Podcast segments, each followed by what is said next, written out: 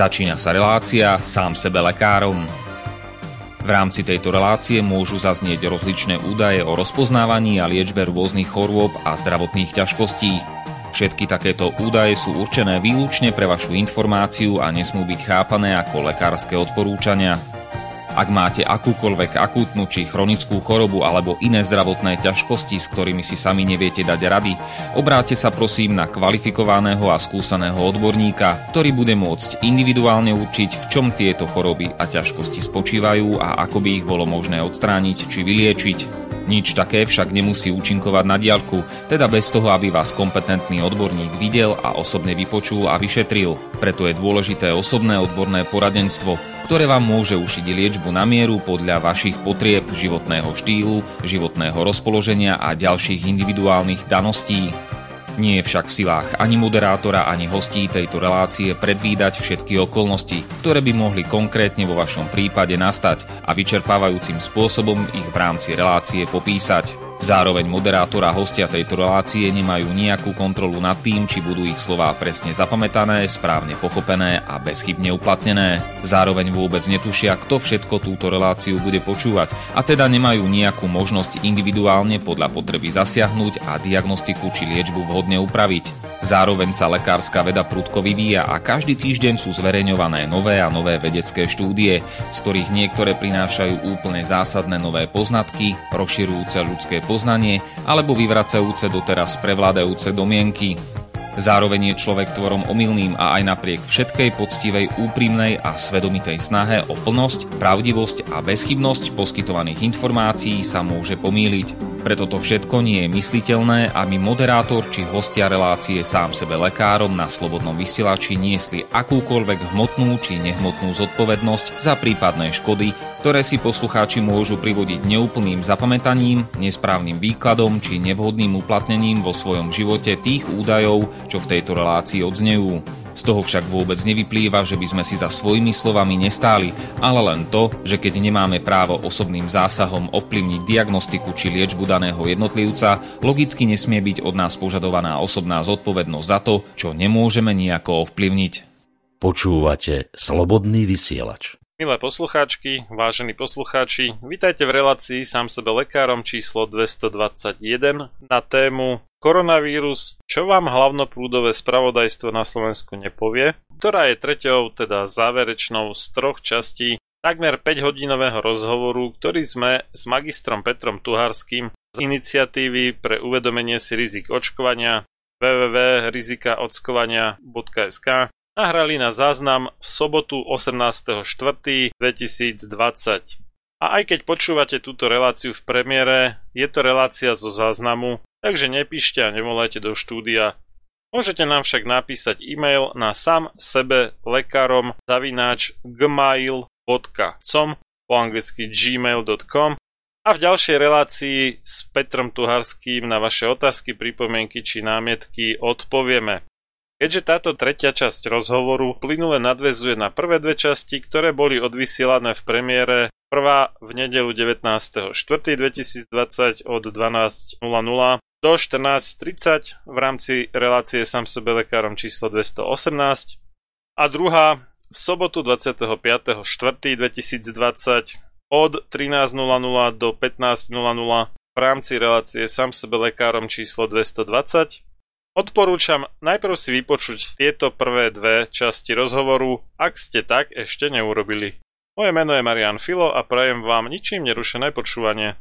Treba zvážiť aj iné spôsoby prevencie toho ochorenia a okrem vitamínu C tu treba ešte spomenúť vitamín D, ktorý je veľmi potrebný pre správne fungovanie imunity a potom sú tu látky ako zinok, horčík, ono ten zinok je zaujímavý, pretože, a to by sme sa mohli asi trošku ešte zastaviť, tie rôzne iné experimentálne liečby COVID-19 používali rôzne kombinácie antimalarika, čiže lieky proti malárii a antibiotika, myslím, že azitromycín tam bol, to je dosť silné antibiotikum. Azitromycín to je široko širokospektrálne, nie? Ten širokospektrálne. Sumamed, myslím, tuším, sa to volá obchodný názov. Sumamed, no. no. Každopádne cieľom týchto antimalarík a dôvodom, prečo by mali fungovať proti COVID-19 má byť práve to, že dopravujú vraj do bunky zinok v nejakej vyššej miere. Tak to má vedie špekulácii, že možno, že e, problémom vážnych priebehov COVID-19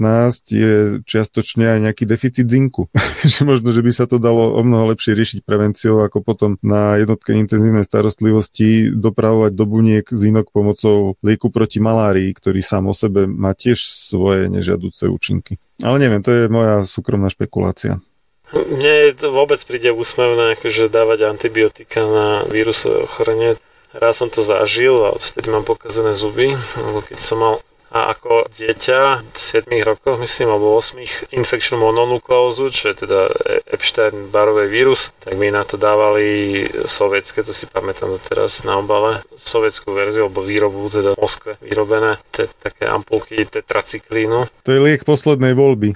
To, to je posledné, čo, čo vôbec sa... No aj mimochodom sa nachádza vo vakcínach niektorých. Hej, mám pravdu, Sumamed, Zigilex, uh, Azitrox, Azatril, Azibiot, Azitromycin, uh-huh. Azitrox, Sumamed a Zigilex.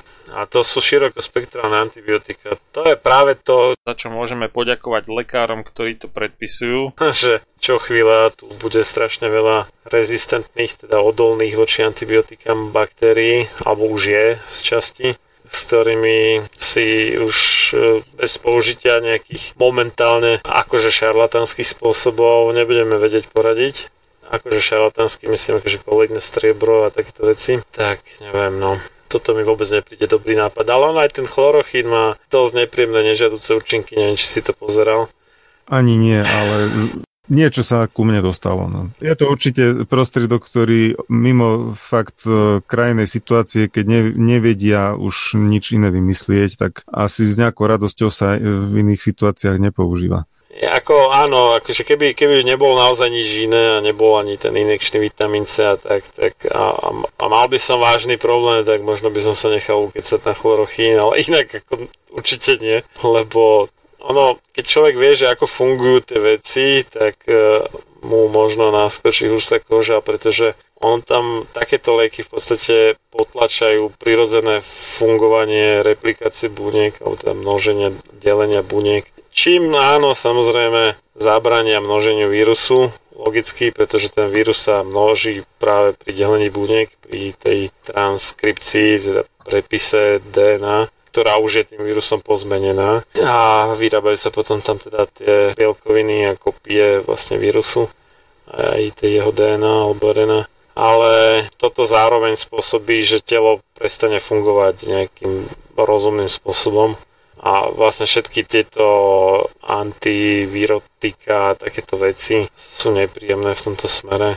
Určite vitamín C je lepší nápad a ešte lepší nápad je žiť tak, aby človek nemal pokazené plúca, či už tým fajčením alebo vdychovaním nejakého priemyselného znečistenia alebo dopravného, neviem, ovzdušia týchto vecí, aby vysoký krvný tlak eh, riešil inteligentne a nie liekmi, ktoré mu zvýšia riziko nebezpečného až životohrozujúceho priebehu koronavírusu, čo toto spomínal doktor eh, Bukovský práve vo svojom videu celkom, celkom dobrom. Výnimočne som mu tam nemal čo vytknúť na tému koronavírusu, že viaceré tie, akože teda lieky na vysoký krvný tlak e, robia to, že ten vírus sa ľahšie dostane do buniek, ten koronavírus. No, čo je ozaj nešťastné a toto je práve dôvod, pre, ktoré, pre ktorý mnoho z tých mŕtvych na koronavírus bolo z kategórie ľudí s chronicky vysokým krvným tlakom. Pravdepodobne ono, áno, máme tam to 0,8%, ale aj to je pochybné, lebo keď už je niečo 99,2, tak je otázka, že či aj ten zvyšok nemal nejaké chronické choroby, akurát ich buď nerozpoznali, alebo ich ignorovali tí ľudia a neliečili, aj keď si boli vedomí, že ich majú. Neviem, každopádne toto sú veci, ktorým sa dá vyhnúť, keď človek vie, ako má zdravo žiť.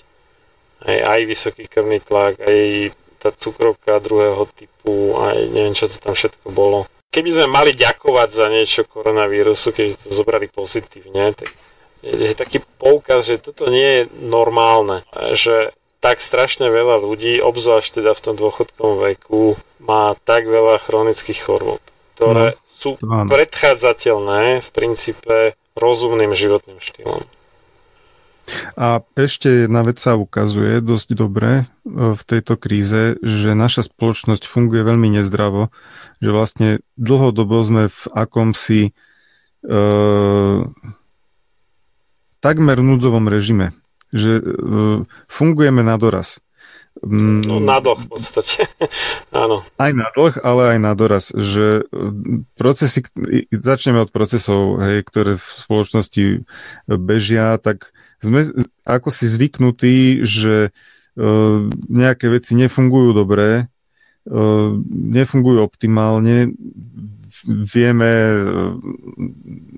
aj, aj v, v bežnej situácii, si toto všímame dlhodobo, ale kým nepríde takáto kríza, že nám zoberie aj tú, poslednú rezervu, z ktorej žijeme, tak ako obrazne povedané, hej, rezerva nejaká spoločnosti, tak sme sa tým až tak nezoberali, že ako neefektívne niektoré veci fungujú, ale, ale takáto kríza to vyniesie úplne na povrch. Poviem len taký úplne jednoduchúčky príklad, aby som nebol úplne abstraktný. A to sú tie e, rôzne projekty elektronizácie a informatizácie, či už e, v štátnej správe, ale teraz e, si ľudia najlepšie všimli, že ako to prebehlo a ne, nefunguje v školstve. Lebo tých projektov na elektronizovanie a zinformatizovanie a zefektívnenie školstva bolo veľa. A teraz, keď vlastne mali šancu všetky zahviezdiť a ukázať, že aké, aké sú účinné a použiteľné, tak e, vidíme, že e, to, to úplne zlyháva. E, chýba tomu akákoľvek jednotná štábna kultúra. Každý učiteľ si volí svoje vlastné informačné prostriedky, ako komunikovať so žiakmi. Rôzne Facebooky a Teamsy a Google a všetko možné. A namiesto toho, aby existovala a, a masovo sa využívala, alebo dokonca povinne zo strany školy, e, nejaká jednotná platforma, ako nejaký základ tam existuje e, bez kriedy a podobne, ale e, zďaleka to nerieši celú situáciu. A na to, koľko pozornosti a financií išlo do tejto sféry, tak teraz, keď sa mal prejaviť ten výsledok, tak e, nie je taký, ako by sme si my rodičia predstavovali. A to je len jeden taký no, príklad. Jedna vec sú softverové riešenia, druhá vec je, že jak sú naučení Áno, implementácia, že ani, ani učiteľia to nevidia využiť naplno a, a ne, nemá to ani nejaké jednotné riadenie, že tak páni učiteľia, teraz prechádzame na toto, bude sa to takto robiť aby v tom bola aspoň nejaká, nejaká jednotná kultúra, nejaký systém. A teraz som narazil ešte na zaočkovanosť proti sezónnej chrípke v rôznych krajinách EÚ. Tak prvá je Veľká Británia, potom Holandsko, potom Írsko, Portugalsko a teraz Španielsko, Taliansko. Slovensko niekde na chvoste, chvála Pánu Bohu. A nechcem nič naznačovať, ale vyzerá, že tam budú nejaké korelácie, teda čo sa týka vážnosti priebehu e, korona pandémie, alebo teda niekto už vymyslel nový termín, že plán démie. Uh, neviem. No a ďalšia vec, čo nefunguje, efektívne a to, to na tom vidno, že, že ako žijeme na dlh, ako si to ty povedal, je to, že vlastne po mesiaci takéto odstávky už e, krachujú firmy, nie sú žiadne rezervy. Vlastne e, bežíme v režime, že čo dnes vyrobíme, zajtra spotrebujeme, alebo v horšom prípade, e, čo zajtra vyrobíme, to dnes spotrebujeme. A No, a to oni aj tak nielenže nemali rezervy, ale mnohé firmy prežívali iba vďaka tomu, že robili rôzne ťahy, ako kratiť dania, tak aj, že keby mali poctivo si plniť všetky povinnosti, ktoré na ne uvalil štát, tak už sú dávno skrachované. No lebo štát uvaluje, uvaluje a sme zvyknutí na to asi, že k tomu, že tento obíde, pretože naozaj asi keby to mali všetci implementovať do poslednej bodky a čiarky, tak nič iné tu nerobíme, len uspokojujeme nejaký byrokratický aparát a nemôžeme ani existovať. Takže e, naozaj vnútorné rezervy našej spoločnosti takmer neexistovali a to sa teraz len ukazuje. Lebo povedzme si, že tento typ krízy, ako je teraz, sme si vlastne navodili sami, lebo tá, tá uzávierka, izolácia a tak ďalej, to je opatrenie, ktoré vzýšlo z, z našej vlády. To nie je nejaká externá udalosť, ktorá na nás dopadla ako nejaký meteorit, alebo záplava, alebo hurikán, alebo neviem čo, e, s čím by sme naozaj nemohli nič robiť. Museli by sme sa len vysporiadať s tým, že to prišlo, ale toto, toto sú veci, ktoré vlastne sme si sami implementovali a aj tie nás vlastne tlačia na, na nejaký uh, už no nechcem akože šíriť poplašné správy, ale skrátka ekonomika škripe a vyzerá to nedobre. A teraz keby som si mal predstaviť prípad, že by na, naozaj na nás padla nejaká veľká externá katastrofa, tak uh, tie rezervy v našej spoločnosti, ktoré sú skoro žiadne, a ten spôsob fungovania, no to, to by sme asi ani nerozchodili, alebo, alebo ako.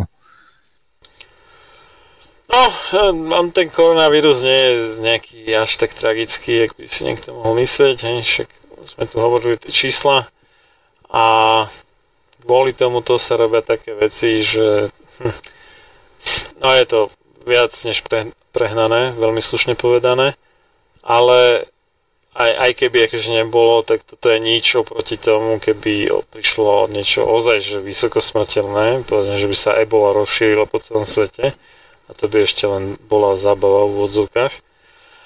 A ja neviem, čo by sme potom robili, lebo keď to zlíhava u niečoho takéhoto, čo je v porovnaní s tými či už to španielskou chrypkou alebo tými predchádzajúcimi morovými ránami a tak ďalej, je to úplne smiešné, tak uh, ozaj neviem, že jak by sme sa pozviechali zo, zo skutočne serióznej či pandémie, alebo ja neviem, že by nejaký meteorit tu spôsobil, že polka zeme gule by bola neobyvateľná, alebo ja neviem čo, čo sa zrejme teda stalo na alebo, alebo, sumraku dinosaurov.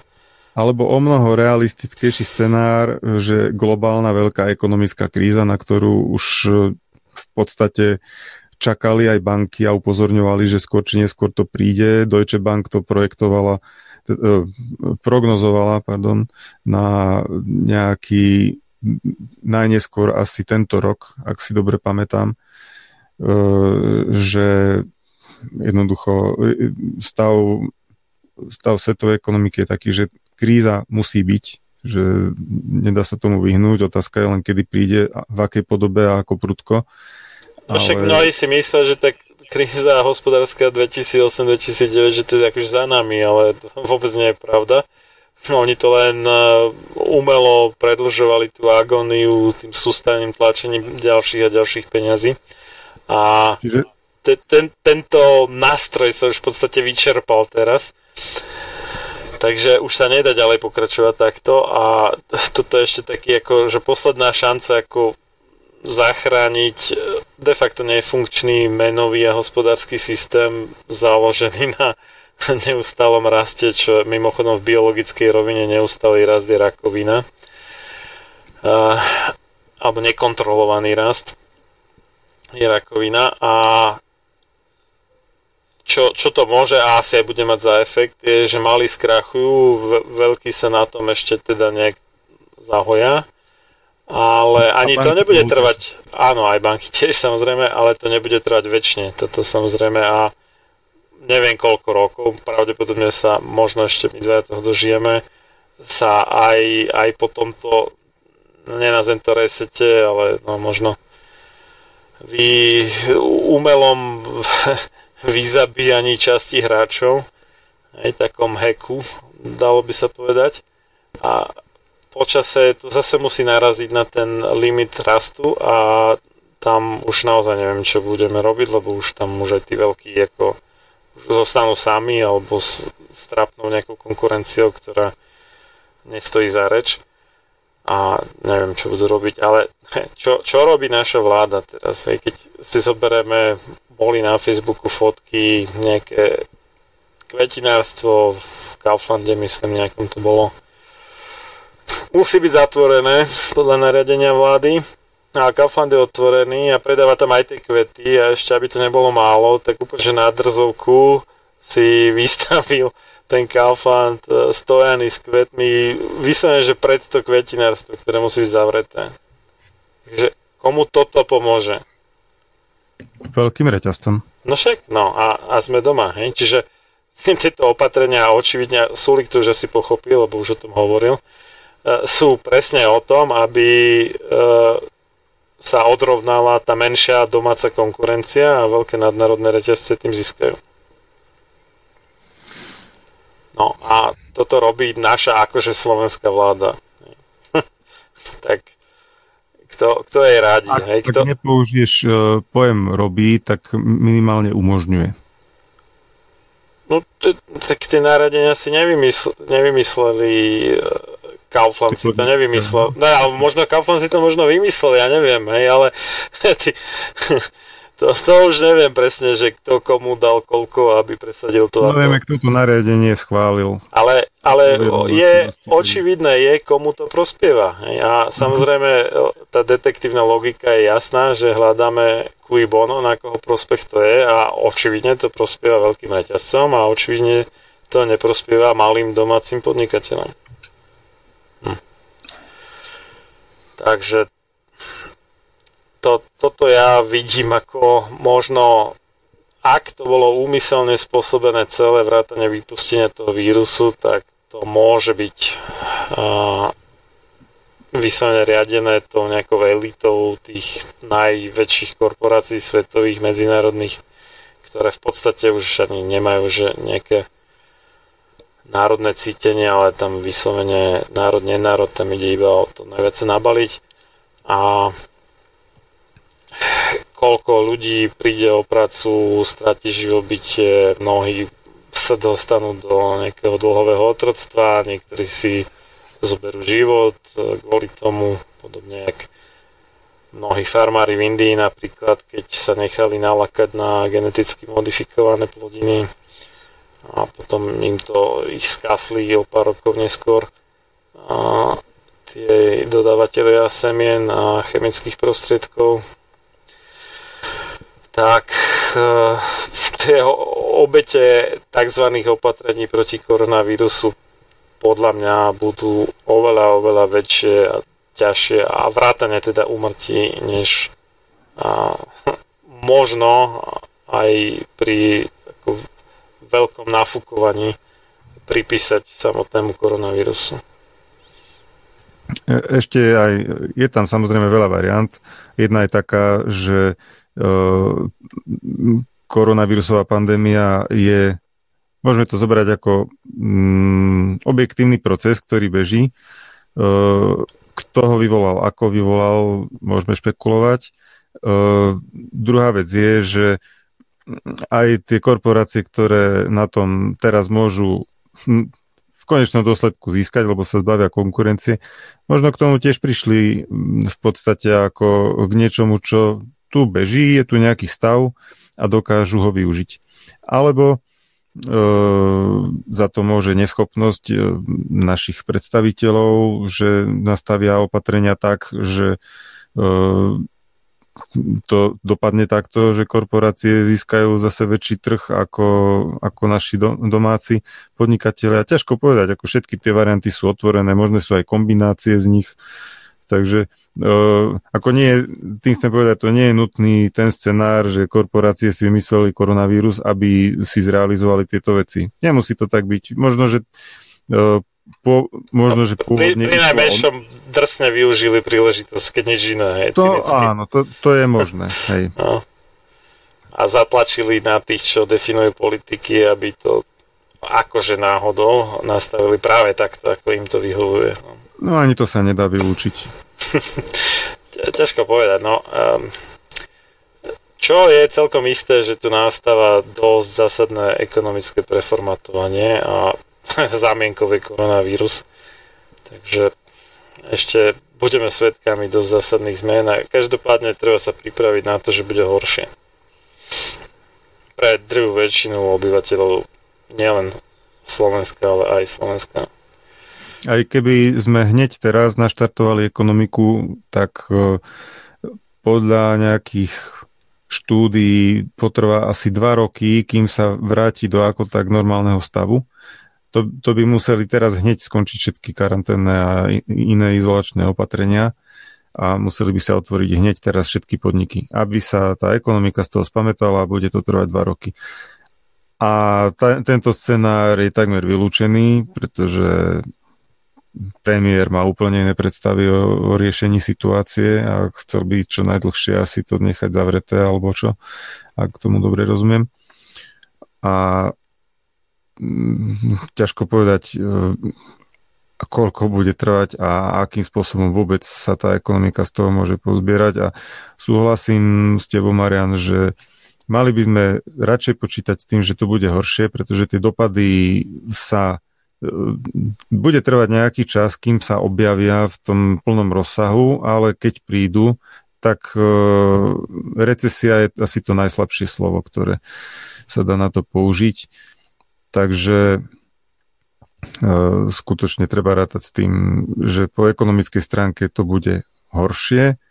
A po zdravotnej stránke som pomerne optimista, pretože e, z celého toho informačného šumu, ktorý tu doteraz e, bol aj je, ale už máme aké také informácie, ako sme si aj pospomínali z rôznych iných krajín, spôsob testovania, E, smrtnosť a, a tie okolnosti, ktoré na to všetko vplývajú. Takže vyzerá to, že už trochu viacej rozumieme tomu, čo ten koronavírus môže a čo nemôže, aké sú jeho rizika, komu najviac hrozia tie rizika. A to nám umožňuje o mnoho lepšie teda si formulovať svoju stratégiu, ako sa s tým vyrovnať. A to, že obchody, minimálne tie veľké reťazce sú otvorené, síce v takom zvláštnom režime, ale sú. Napriek tomu e, nedá sa povedať, že by tá epidémia kvôli tomu nejak zúrila. Predávačky v týchto obchodoch, ktoré sú vlastne najviac vystavené akémukoľvek riziku, e, zatiaľ takisto nie je známe, že by boli nejako významne postihnuté týmto rizikom postihnuté v zmysle, že by choreli masovo. Takže ja si myslím, že epidemiologicky tá situácia je dobrá, možno lepšia, než, než si verejnosť myslí a dalo by sa vrátiť za určitých podmienok k normálu. To si myslím ja.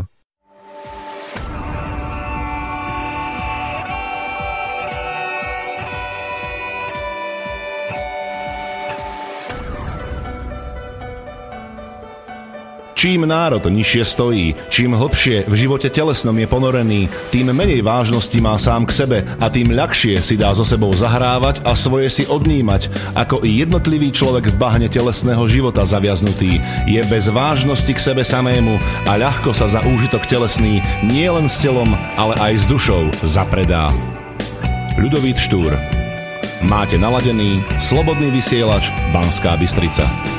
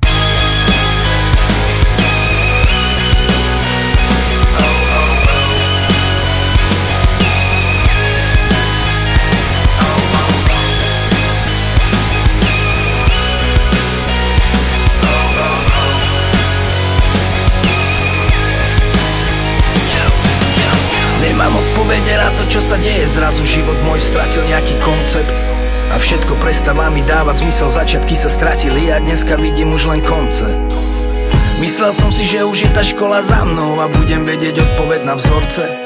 No ale všetci sme len žiakmi celý život Učíme sa stále, on je vlgami iba tie ovce.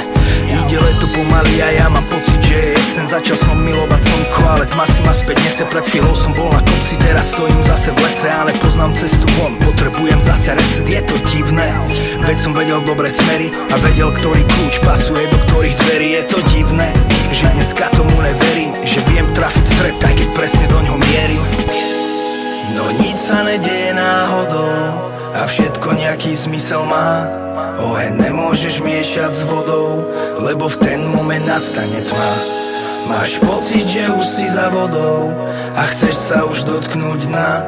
Ale breh nechce dotyk s tou nohou, tak sa musíš zobudiť zo sna. Späť do reality, kedy máš ten pocit, že sa nemáš čo chytiť. Cítiš sa byť zbytý, pochvala je preč a ostal tu stať iba kritik. Späť do reality, keď máš pocit, že ťa nemá za ruku kto chytiť. Cítiš sa byť nikým, ale pritom ti to vyhovuje sám si pribiť Asi je to tým, že milujem ten vietor Keď sa opre do tých plachiet nad riekou Ktorý unese ťa ďaleko od niekoho Ktorý chce byť niekto, čo ťa chce pripútať. A nechápe ale, že ty si sa zriekol Života, do ktorého by ťa navliekol. Ten, čo slobodu odmietol Nechceš byť ten niekto, čo sa k brehu púta. A možno by si to aj dal, keby to, čo môžeš získať, bolo viacej ako máš. A možno by si si to prial, konečne mať strechu nad hlavou, keď prichádza ten dážď. A možno by si sa aj smial, keby si uveril, že tam niekto je, kto ti dá pláž No zatiaľ slovo bohužiaľ, je to, čo môžeš povedať, lebo viacej nepoznáš No nič sa nedeje náhodou a všetko nejaký zmysel má Oheň nemôžeš miešať s vodou, lebo v ten moment nastane tma. Máš pocit, že už si za vodou a chceš sa už dotknúť dna. Ale breh nechce dotyk s tou nohou, tak sa musíš zobudiť zo sna. Späť do reality, kedy máš ten pocit, že sa nemáš čo chytiť. Cítiš sa byť zbytý, pochvala je preč a ostal tu stať iba kritik späť do reality Keď máš pocit, že ťa nemá za ruku kto chytiť? Cítiš sa byť nikým, ale pritom ti to vyhovuje sám si pribiť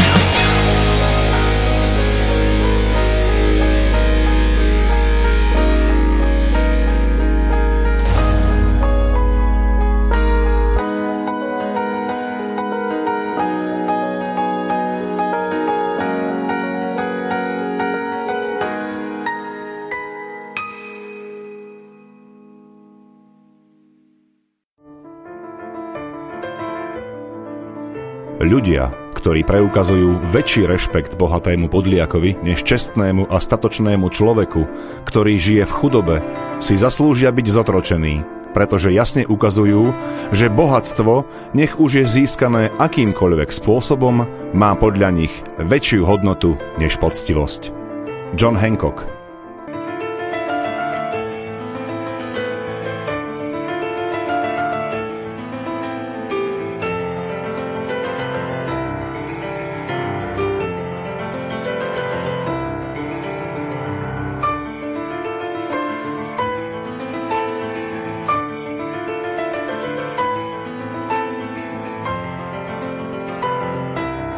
Počúvate Slobodný vysielač.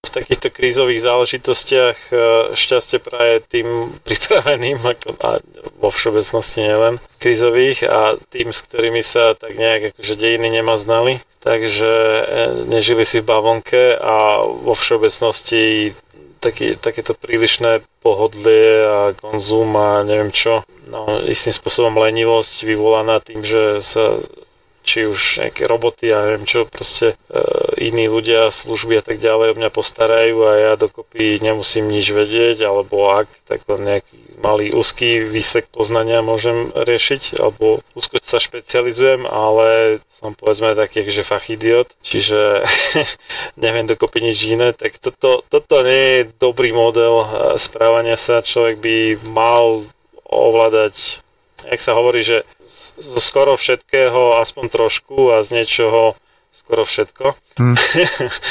Čiže aby si vedel, čo ja viem, prišiť gombičku proste, alebo ja neviem...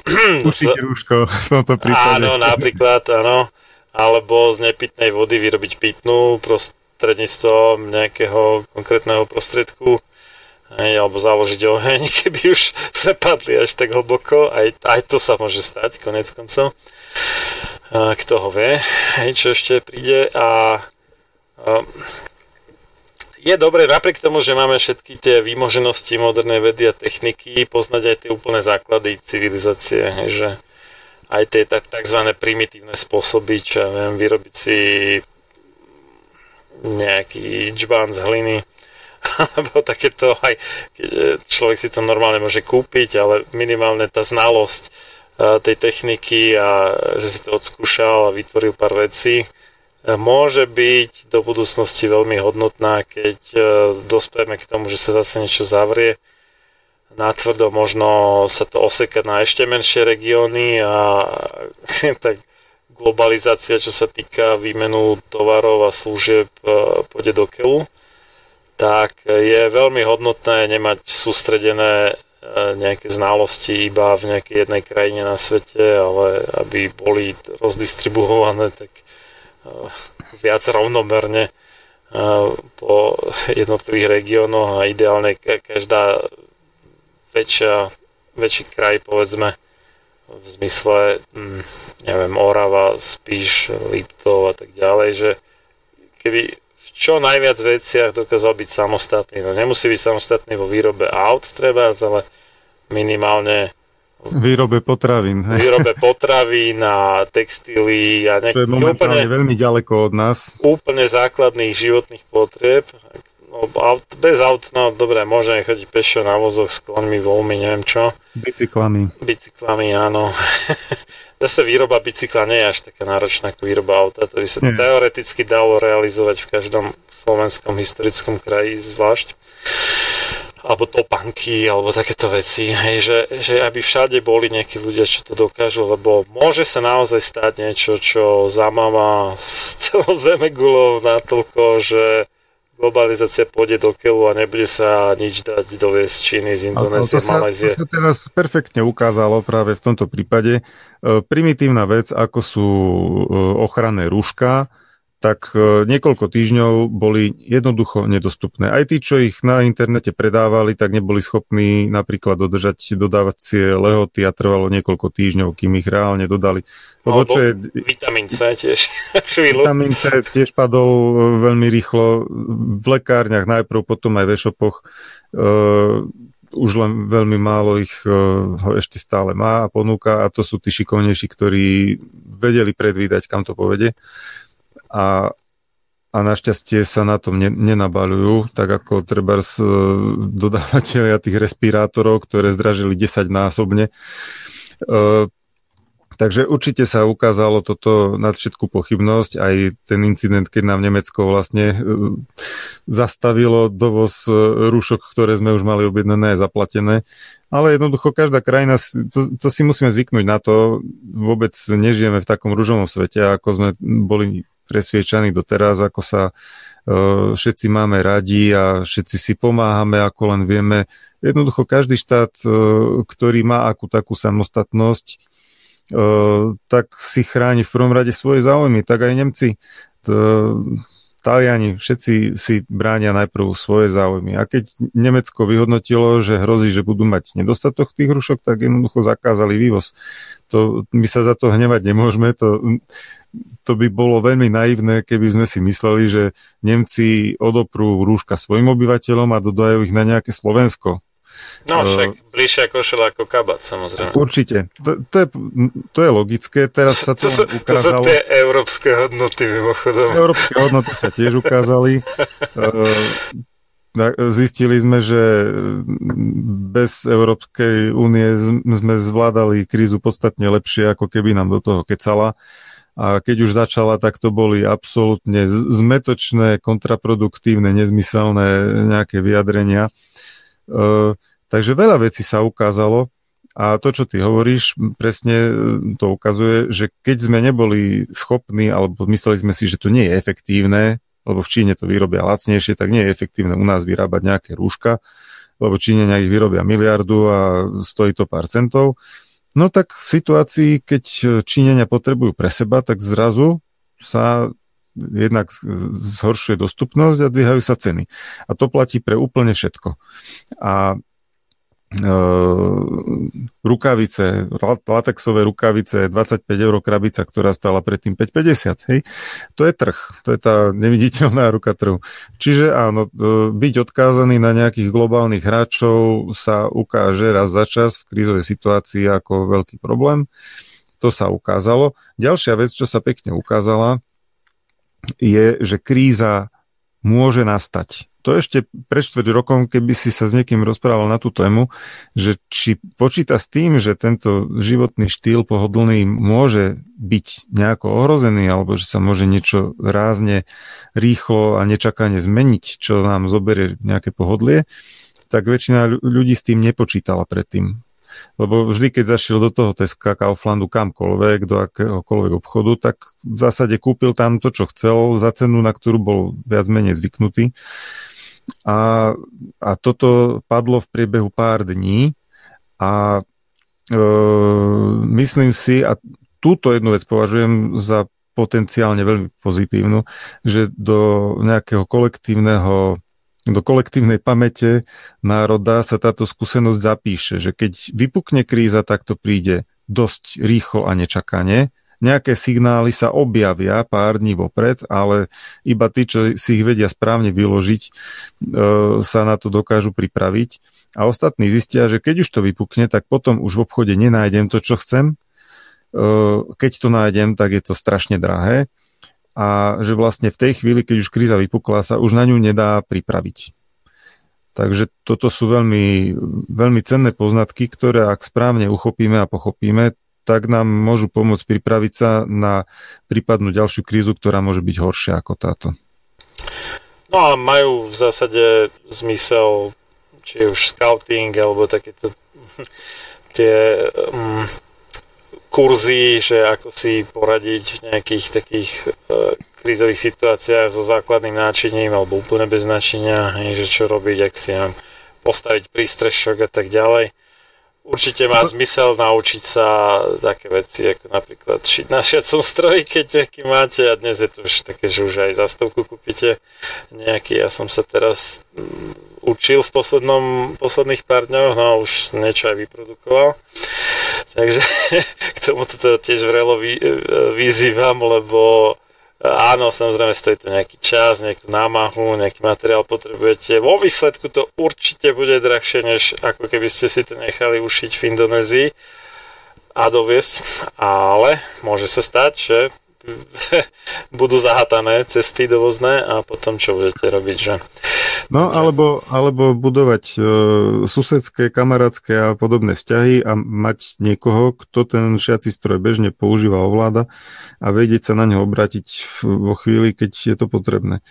No, tak, také tzv. reálne sociálne siete, nie tie virtuálne, tak. lebo 350 facebookových priateľov vám asi moc nepomôže. Keď... Predstav si, že ešte možno minulý rok, keď sa niekde v médiách ukazoval e, tzv. ten prepper, hej, ten, čo sa pripravuje na nejakú krízu, tak väčšinou to bolo vykreslené v takej dosť krajnej rovine. Že pa- paranoik, čo... pošahanec, no. Nejaký paranoik, čo čaká koniec sveta v roku 2012 a keď neprišiel, tak ho čaká ďalej a spí na posteli zloženej z konzerv, má svoj atomový kryt a neviem čo. Devinu a, pod hlavou.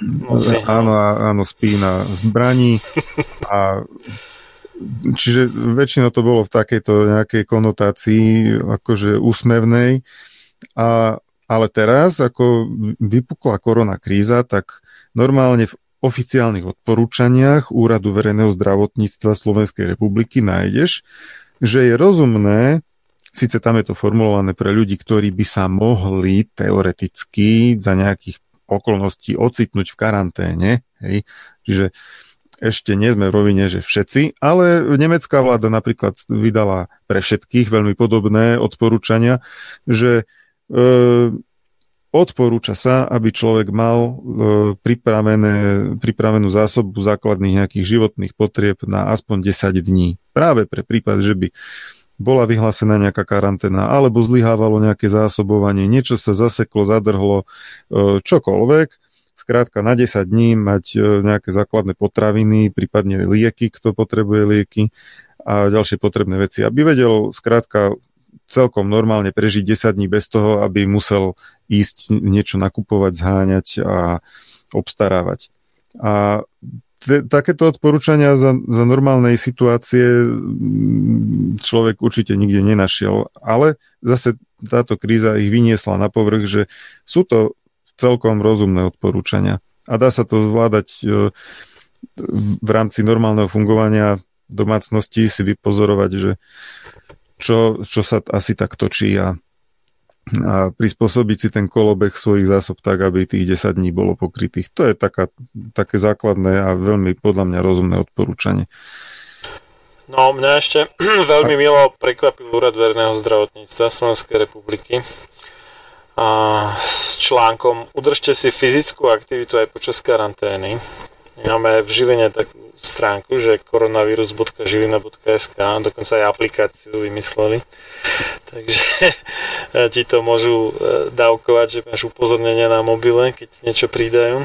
Tak som si to stiahol. No a tuto teda ma včera upozornili, že pribudol tento článok No a píšu, že v súčasnosti sa v celom svete príjmajú opatrenia na zamedzenie šírenia nového koronavírusu. Jednou z najväčších víziev je prijatie nového životného štýlu v súvislosti s trávením väčšieho množstva času v domácom prostredí.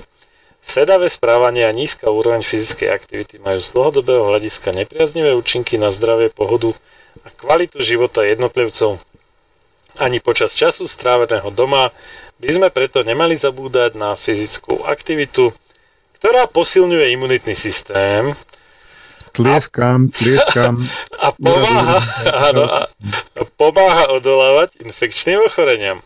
Svetová zdravotnícká organizácia VHO v tejto súvislosti vydala odporúčania pre udržanie fyzickej aktivity počas karantény. Upozornenie, tieto odporúčania sú určené ľuďom v karanténe bez akýchkoľvek príznakov alebo diagnózy akutného respiračného ochorenia. Nemali by nahradiť lekárske poradenstvo v prípade zdravotného stavu, tam to nenapísali akého, asi nejakého zhoršeného. No, odporúčané množstvo fyzickej aktivity sa dá dosiahnuť aj v domácom prostredí bez špeciálneho vybavenia a s obmedzeným priestorom.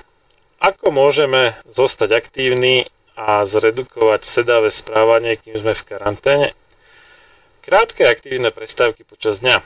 Krátke a intenzívne činnosti v rámci pohybovej aktivity pomáhajú dosiahnuť týždenné odporúčania. Môže to byť krátke cvičenie alebo tanec, či práca v domácnosti alebo záhrade. Online cvičenie. Využite množstvo online cvičení. Mnohé z nich sú zadarmo a nájdete ich na rôznych internetových stránkach. Pokiaľ nemáte skúsenosti s vykonávaním týchto cvičení, buďte opatrní a vedomí si svojich limitov. Chôdza. Aj v malých priestoroch vám môže chôdza pomôcť zostať aktívnymi. Ak telefonujete namiesto sedenia sa, postavte a prechádzajte sa. A postavte sa. Skrátte čas strávený sedením tým, že vstanete kedykoľvek je to možné. V ideálnom prípade sa snažte prerušiť čas sedenia a odpočinku každých 30 minút. Ak chcete pokračovať v práci v stoji, zvážte nastavenie svojho pracovného stola. Počas voľného času, stráveného sedením, uprednostňujte kognitívne stimulačné činnosti, konkrétne čítanie, spoločenské hry, hádanky. Relaxácia. Meditácia a hlboké dýchanie vám môžu pomôcť ostať pokojnými. K odporúčaniam patrí taktiež dodržiavanie pitného režimu, ideálne prostredníctvom čistej pitnej vody a obmedzenie až vynechanie alkoholických nápojov. Dôležitá je zdravá strava s dostatkom ovocia a zeleniny a s obmedzením soli, cukru a tuku. No, u toho tuku by som trošku polemizoval, ale tak cukor, no a sol, dobre. Takže ja mám taký dojem, že keď nie je k dispozícii vakcína, tak aj z úradu verejného zdravotníctva niečo rozumné vypadne. No, si, že aj tie odporúčania týkajúce sa hygieny, umývanie rúk, e, zakrývanie e, úst pri kašľaní a kýchaní, e, to, to sú ako celkom štandardné odporúčania, ktoré tak Svetová zdravotnícká organizácia, ako aj Úrad verejného zdravotníctva vydáva ale len vtedy, ako si povedal, keď nemá k dispozícii. Kým nie je vakcína. Ako náhle je vakcína, tak už idú, ide hygiena, cvičenie, relaxácia, ide bokom. no dobre, tak to toľko asi už ma nič nenapadá, neviem, či teba ešte niečo. Uh, ja už by som len tak uh, zhrnul, že ako, ako je ten výrok, že situácia je vážna, nie však zúfala. to bolo o tom, že, že aký je rozdiel medzi postojom nemeckých a rakúskych vojakov, keď sú v. A, teraz neviem, ktoré patrilo ktorému, takže sa ospravedlňujem. že, že, ne, že nemecký vojak povie, že situácia je vážna, ale nie je zúfala. A rakúsky, že situácia je zúfala, ale je vážna. Myslím, že tak to bolo. Uh... Netreba... Uh, myslím, že strachu je už dosť. Uh, treba zvážiť reálne rizika, reálne informácie. Uh, ja osobne chodím už do obchodov a na iné verejné miesta s, s menším stresom, ako som chodil predtým, pretože Uh, najhorší je strach z neznámeho a keď už o ochorení, o jeho šírení, o jeho rizikách, uh, čo to vieme, tak neznamená to, že zrazu som voči nemu nejako uh, imúnny, ale v podstate už samotné vytlačenie strachu a, a stresu posilňuje imunitu. Odporúčania pohybu sú veľmi dobré, ideálne pohyb na čerstvom vzduchu, na slnku. Slnko na slnku. zabíja vírusy. Zabíja vírusy, D vitamín sa produkuje, Uh, vitamíny sú potrebné, pohyb je potrebný. No ale nielen tým D vitamínom, aj priamo slnečné žiarenie, UV žiarenie zabíja vírusy priamo. Uh, rozumné hygienické a protiepidemické opatrenia pri kontakte s inými ľuďmi a po tejto stránke si myslím, že sú najlepšie predpoklady toto zvládnuť. Čoho sa o mnoho viacej obávam než samotnej pandémie koronavírusu sú práve tie agendy, ktoré sa môžu na to nabaliť a pretláčať a rôzne tie obmedzovania ľudských práv cez nanúcovanie kaďakých e, vakcín, nebodaj čipov a podobných e, pre mňa osobne nepriateľných vecí. No a sledovanie, ktoré nám Igor zaviedol a dal do ruk úradu verejného zdravotníctva bez akejkoľvek kontroly. Či to robia dobre, no však... A bez verejnej diskusie v podstate. Lebo no, verejná diskusia bola iba v parlamente, áno. A, do, a dodatočne v podstate už potom, že no, schválili to a teraz je to dobré alebo nie je to dobré. Áno, prekvapivo pani prezidentka nepocitovala potrebu dať to na ústavný súd. Hm. Takže to, toto sú veci, ktoré mňa viac, viacej stresujú než riziko koronavírusu, ktoré viem účinne znižovať na rozdiel od e, rizika nejakých e, čudných štátnych nariadení a opatrení, ktoré môžu prísť a proti ktorým sa mnoho ťažšie bráni.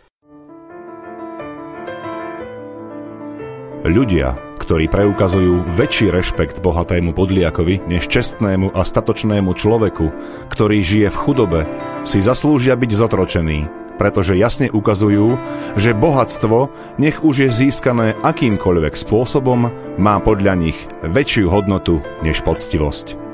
John Hancock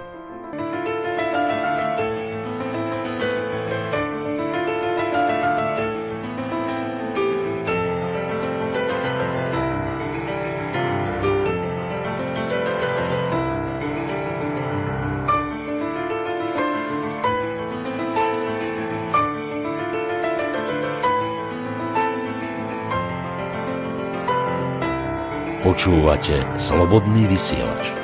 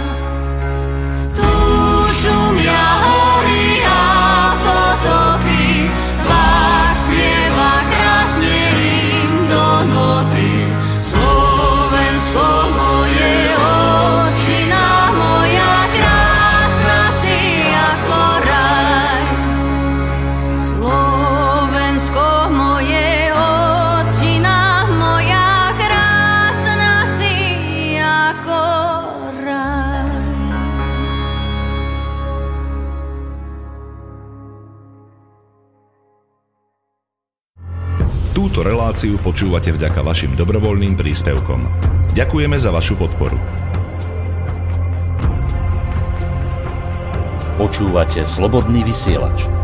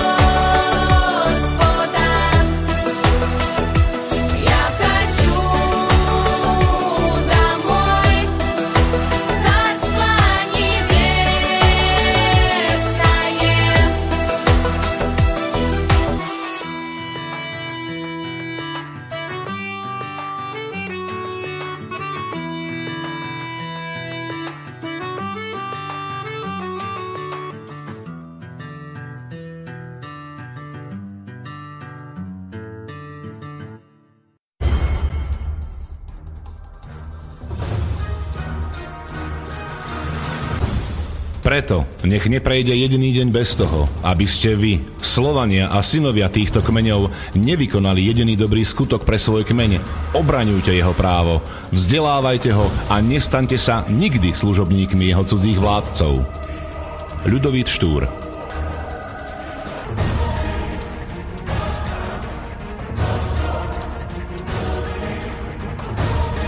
Počúvate Slobodný vysielač.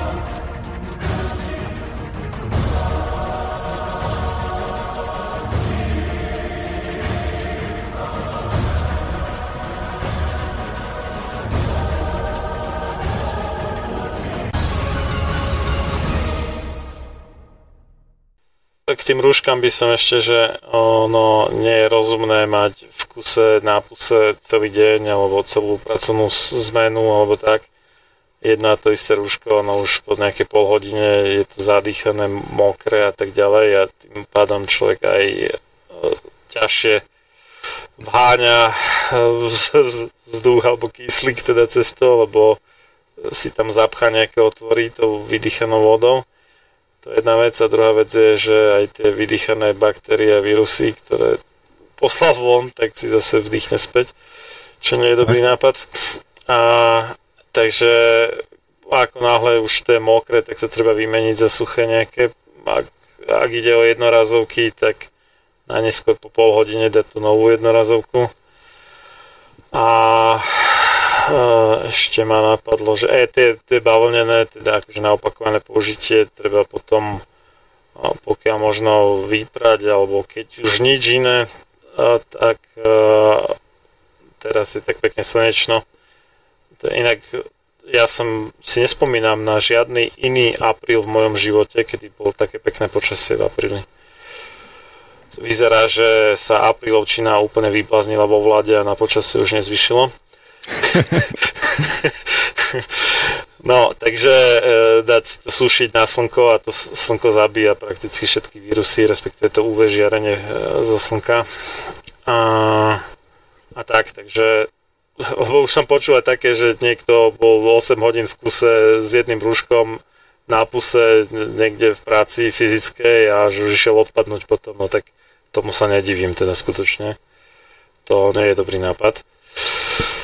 A vláda síce niečo nariaduje, ale pokiaľ široko ďaleko nie je nikto, kto by vás udal, tak hm, na čo to mať na sebe, že? Keď lepšie sa poriadne nadýchnuť čerstvého vzduchu. Takže toľko asi za mňa. Keď, by sme keď to... pri tom hlbokom nadýchovaní a vydychovaní nikoho iného nemôžem ohroziť. No však áno, keď široko ďaleko nikto nie je, tak nemôžeš ohroziť. E, po, posledná pikoška. E, typni si umrtnosť, celková umrtnosť e, v sledovaných nejakých 20 krajinách Európskej únie a v tejto chrypkovej sezóne versus pred tromi rokmi je vyššia alebo nižšia? No, narážaš na štatistiku Euromomo? Áno, áno, áno, presne. To je, to je zaujímavá vec, to tiež odporúčam. Euromomo, normálne tak ako počítaš. Akože mortality monitoring, no nie je to... .eu tak je tam od roku 2016 štatistika umrtnosti a je to rozkreslené normálne v časovej následnosti po mesiacoch a vyzerá, že... Nie, nie, myslím, že to po týždňach tam pridávajú tie jednotlivé body. Lebo no. tam je, tam je aktuálne, že Euromomo Week 15, tam teda 15. týždeň 2020. Áno, že... oni porovnávajú konkrétny týždeň s týždňom pred rokom, ale okrem toho sú tam grafy dlhodobého vývoja. A mňa zaujali práve tie grafy od roku 2016 vývoja úmrtnosti, pretože v tomto roku to síce vyzerá, že sa ináč ten vývoj začal, alebo ináč sa vyvíja, trošku ináč vyzerá tá krivka, ale no povedz ty Marian, ja tam nevidím nejaké, nejaký rapidný nárast alebo nepomer. Nie, v tom, a... nie, nie, určite to nie je niečo, čo by ospravedlňovalo 1500 násobne tvrdšie opatrenia než pred tromi rokmi. Pred tromi rokmi v niektorých krajinách bola vyššia úmrtnosť, než je teraz. No nie, že v niektorých krajinách e, celkovo ako v rámci tých všetkých sledovaných krajín dokopy bola vyššia úmrtnosť. pred tromi rokmi, než je tento rok. Takže otázka je, v čom je vtip. Lebo to no. vyzerá podobne ako s tou prasacou chrípkou, že máme papierovú pandémiu. Mm, áno, no tak v rozsahu, akom sme tu polemizovali doteraz. No lebo pokiaľ, pokiaľ sme pred tromi rokmi nevyhlásili pandémiu a bola vyššia umrtnosť, no tak potom neviem, ako, ako označiť to, čo tu máme teraz. Teda.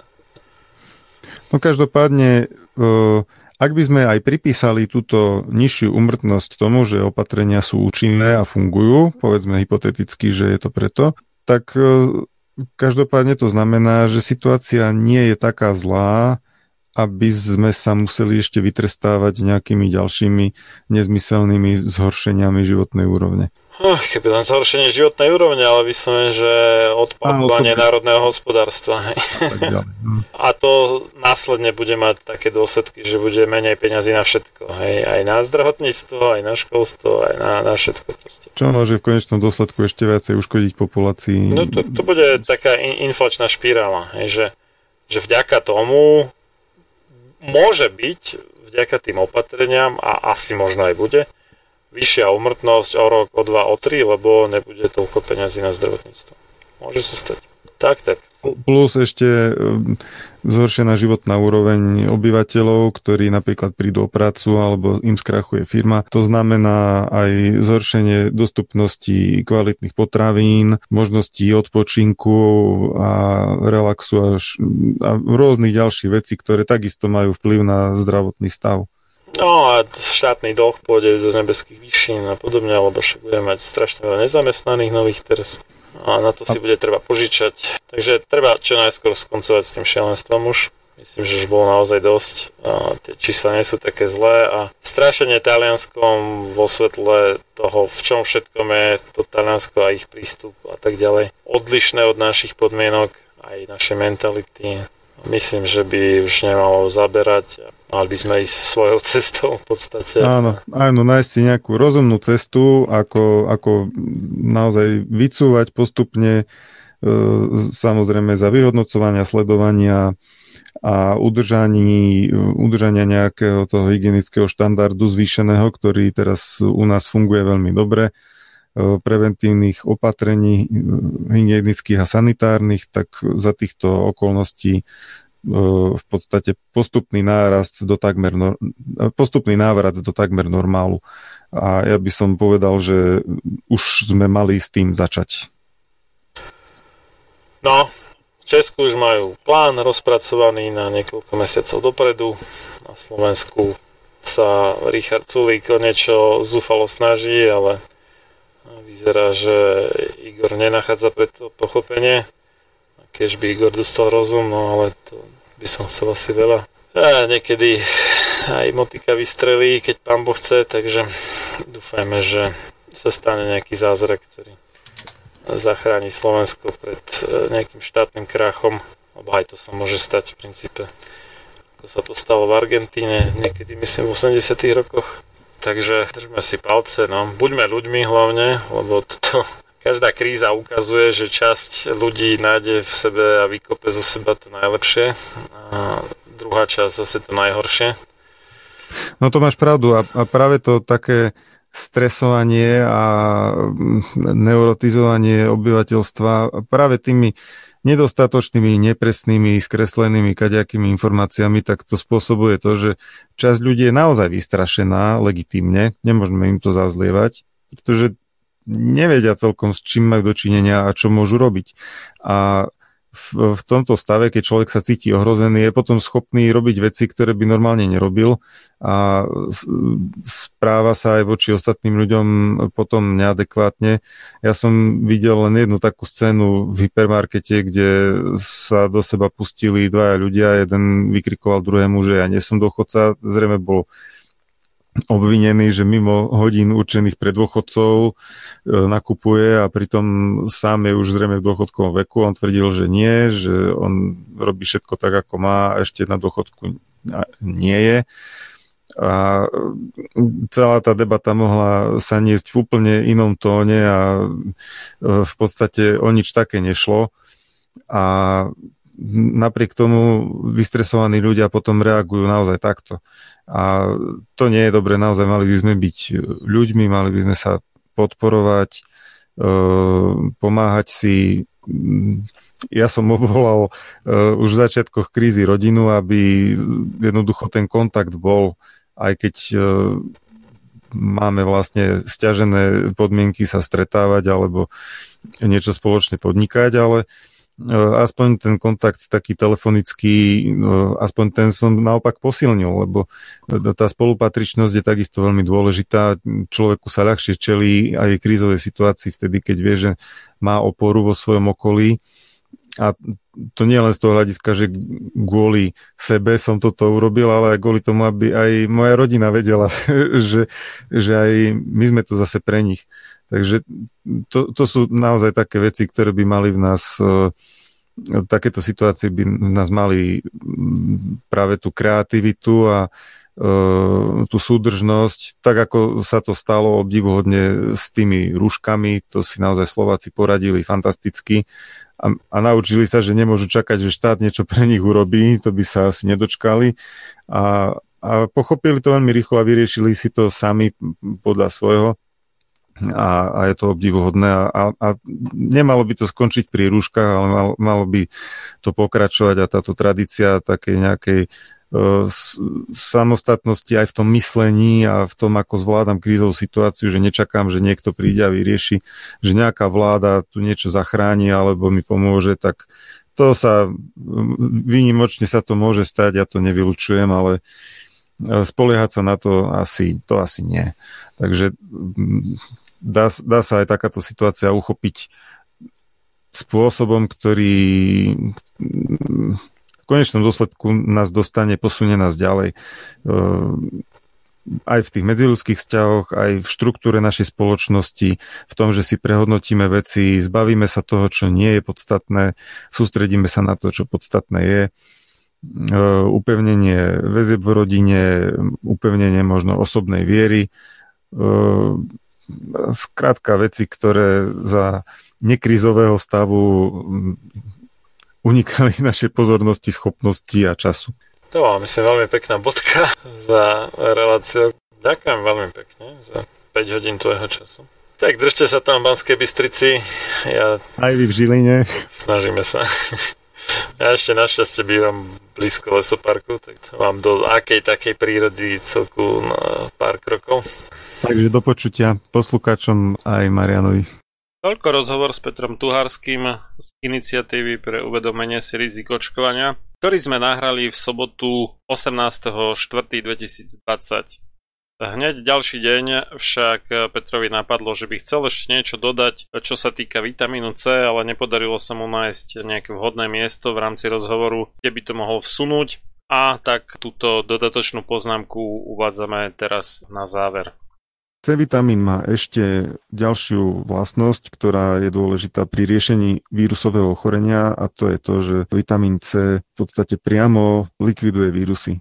Vitamín C je v podstate nešpecifické antivirotikum. Bol testovaný voči veľmi rôznym vírusom a voči všetkým, ktoré boli testované, mal túto schopnosť, že jednoducho vitamín C, keď je dosiahnutá nejaká jeho koncentrácia, tak e, veľmi efektívne likviduje vírusy.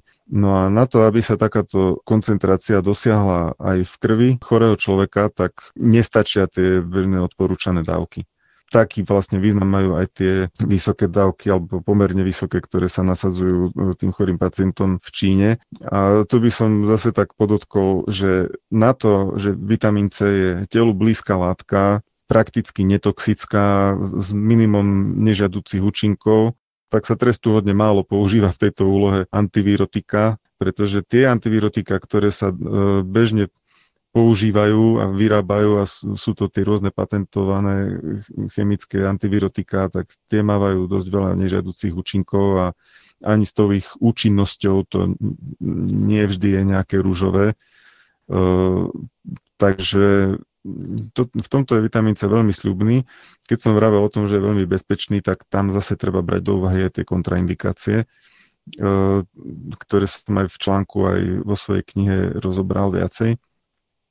A Ide teda hlavne o niektoré metabolické ochorenia krvi, napríklad e, metabolická porucha železa a medí, hemochromatóza, hemosideróza, sideroblastická anémia. E, potom je to ochorenie e, deficiencia G6PD, ktorá sa týka červených krviniek.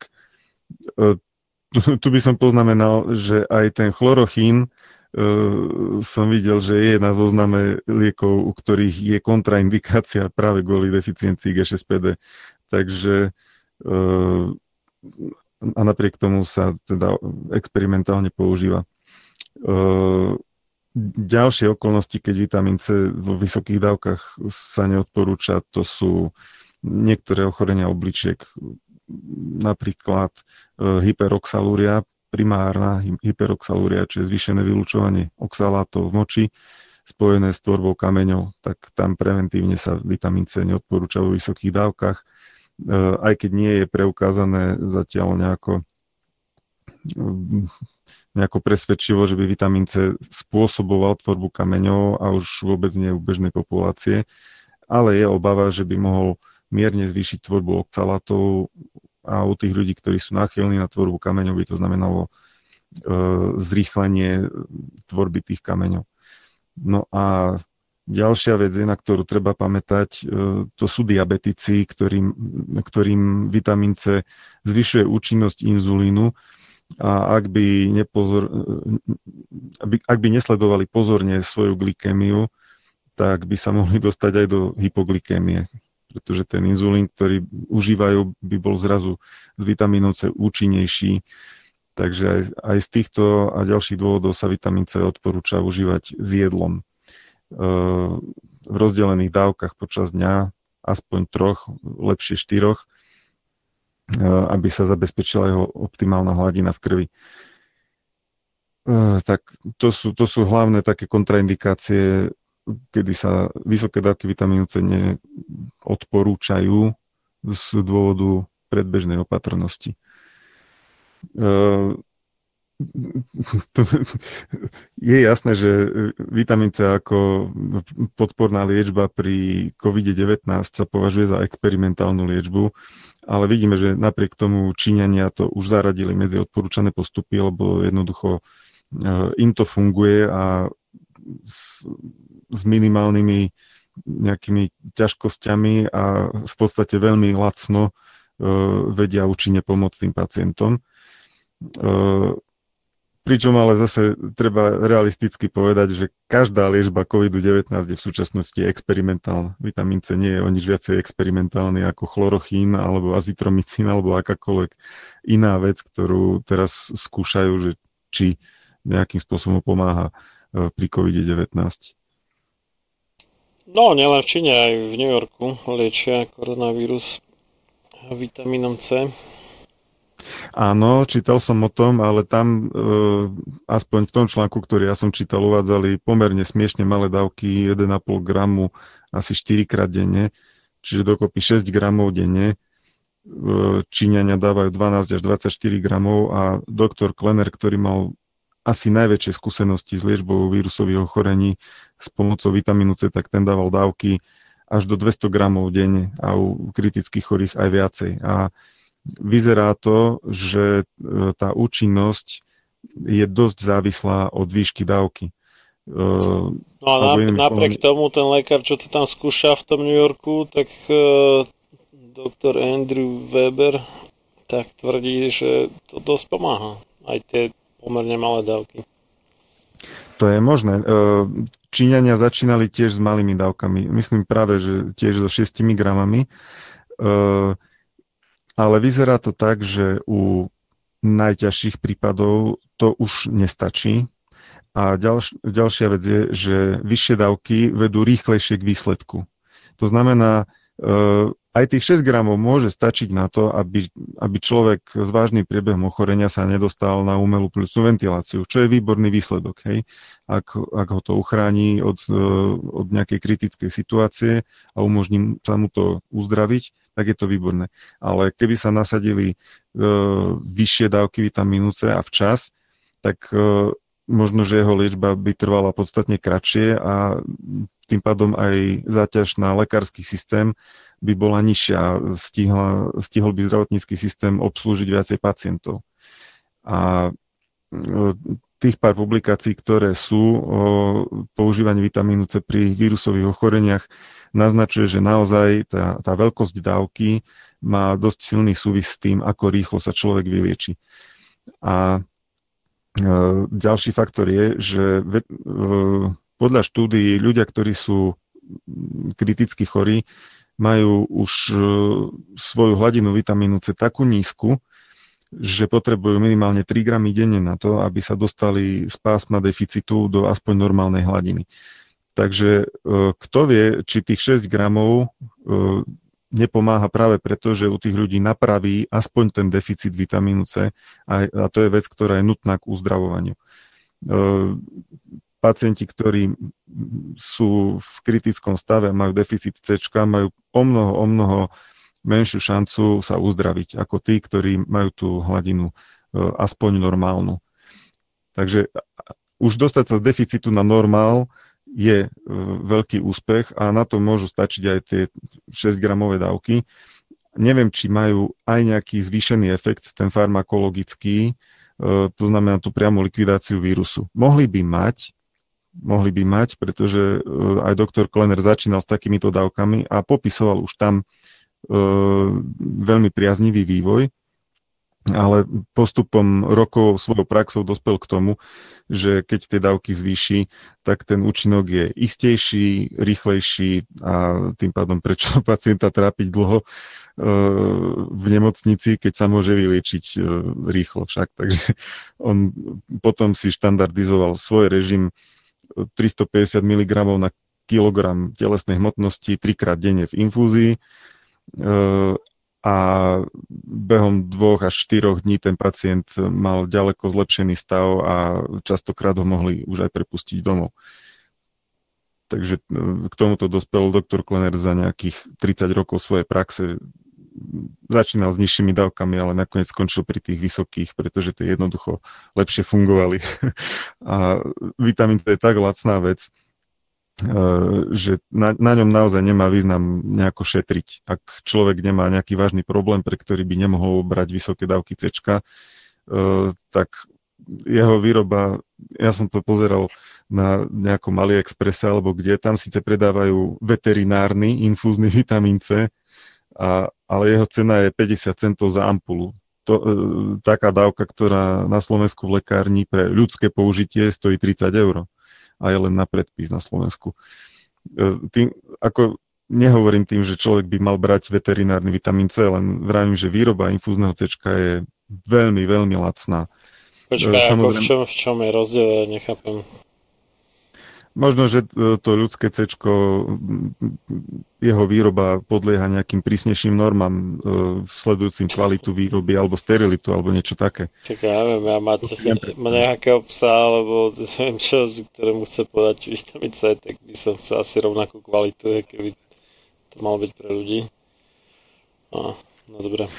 Neviem, do toho sa nechcem púšťať. Podľa mňa to veterinárne C v núdzových prípadoch, keď by išlo o život, mohlo byť aj použiteľné, lebo takisto je to sterilná, uzavretá ampula e, s účinnou látkou, ale e, povedzme, že môžu tam byť prísnejšie normy pri výrobe toho ľudského C. E,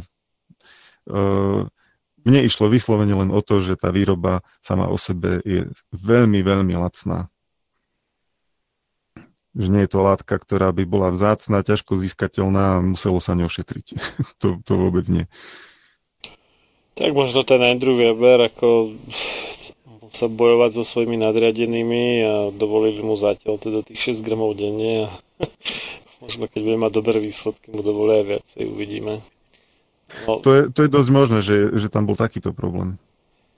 Lebo je, je tá, tá nejaká mentálna hranica, alebo mentálna bariéra, ktorá bráni používaniu vysokých dávok, keď ten lekár je učený od svojej školy, že 60 e, mg denne stačí každému, čo síce nie je pravda, ale tie odporúčané denné dávky stačia na to, aby ťa udržali nažive, že nezomrieš na skorbut, ale nie sú to dávky, ktoré by nejak garantovali dobré zdravie alebo nebodaj liečenie choroby. To je, to je úplne minimum na prežitie.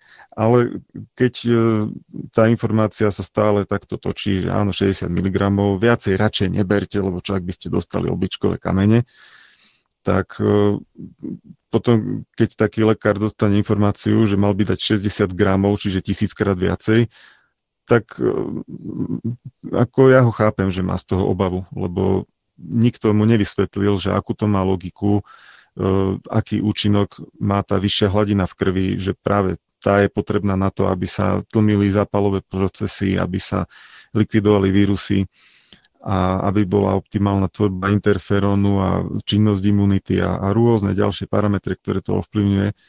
že jednoducho na to treba e, farmakologickú dávku a, a nie tú nejakú základnú. Je v tom veľký rozdiel. Milé poslucháčky, vážení poslucháči, Keďže táto relácia bola točená vopred na záznam, nemohli ste sa dovolať do štúdia ani položiť priamo otázku e-mailom. Môžete nám však napísať svoje otázky na e-mail sam sebe lekárom zavináč gmail.com alebo po anglicky gmail.com a v najbližšej relácii s Petrom Tuharským sa na ne pozrieme. Moje meno je Marian Filo, ďakujem veľmi pekne za pozornosť a do skorého počutia v nedelu 3.5.2020. Táto relácia vznikla za podpory dobrovoľných príspevkov našich poslucháčov. I ty sa k ním môžeš pridať. Viac informácií nájdeš na www.slobodnyvysielac.sk Ďakujeme.